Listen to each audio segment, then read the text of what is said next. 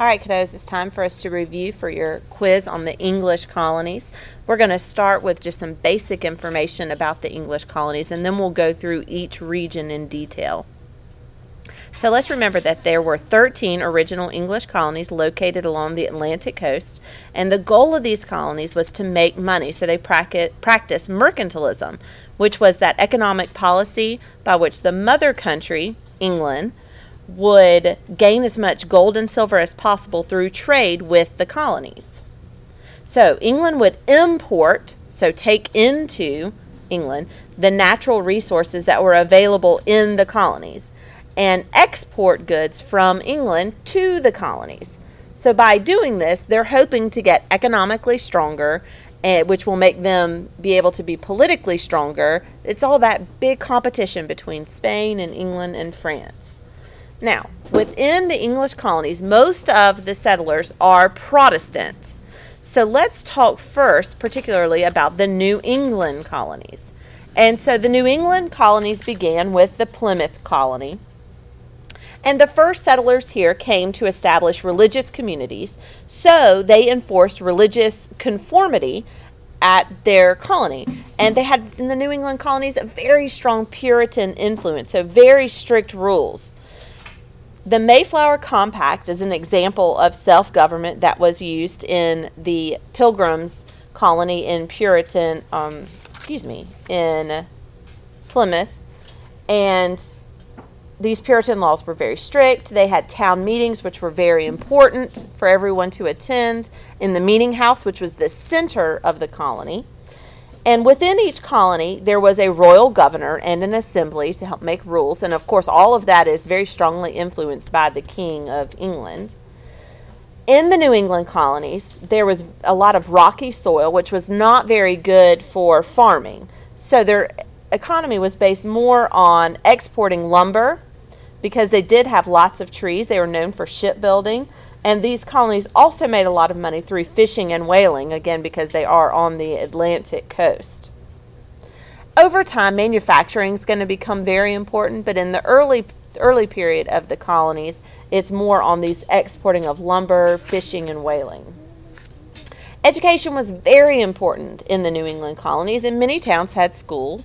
Religion was also very important, and a town structure was very similar from colony to colony. Now, let's discuss the middle colonies, which coincidentally are in the middle, in between the New England and the southern colonies. So, the middle colonies, um, which included uh, lots of Dutch settlements in Pennsylvania. Remember, we talked about William Penn, and he was given the land of Pennsylvania from the king to pay off a debt. Uh, but anyway, it began with the Dutch settlements. And English settlers came later because remember we talked about the Dutch, the English wanted the land, the Dutch had the land, had like New Amsterdam, and they didn't want to fight the English, so they said, Here, take it, take it, you can have the land. So the Dutch hand over the land to the English. So at this point now we are an English uh, colony, although it did begin with the Dutch. Their geography was good for crops such as wheat, uh, had lots of good harbors, fertile river valleys settlers there typically had their own farms, they grew their own food. But remember, wheat was a huge export, and that's why the middle colonies were called the breadbasket colonies. Farms and grain crops are very important. Mills were also very important, and they were used to process the grains. Remember, we talked about they they used hydropower so with the water, we talked about the water moving the mill and grinding the grains, and that was their main export. Remember, that's over half of their economy is based on grain. They had market towns, which were very important, and there are lots of different types of people and many different religions represented in the middle colonies. The schools there are mostly run by the churches, and the settlers here in the middle colonies are on great terms with the Native Americans relative to the southern and the New England colonies. They definitely had the best um, relationship with the Native Americans. All right, and on to the southern colonies, which is the area we are most familiar with, being from the South ourselves. And also in third grade, you learn about South Carolina history, so you learn a lot about this then. But we know that the southern colonies are, of course, down in the South. And these uh, colonies and the settlers in these colonies established churches in their communities. However, they are more concerned with profit than with religion. The colonists here are more free to make their own religious choices. There's not as much religious conformity in the South. So, um, our southern colonies began, of course, with Jamestown, which is also our first English colony, also our first southern colony.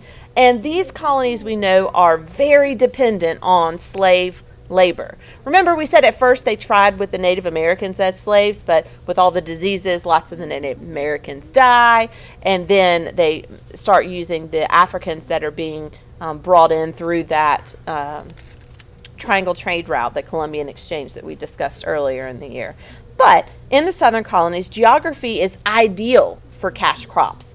There are long growing seasons, rich soil, many rivers and forests, and there's the tidewater region along the coast. Great for cash crops.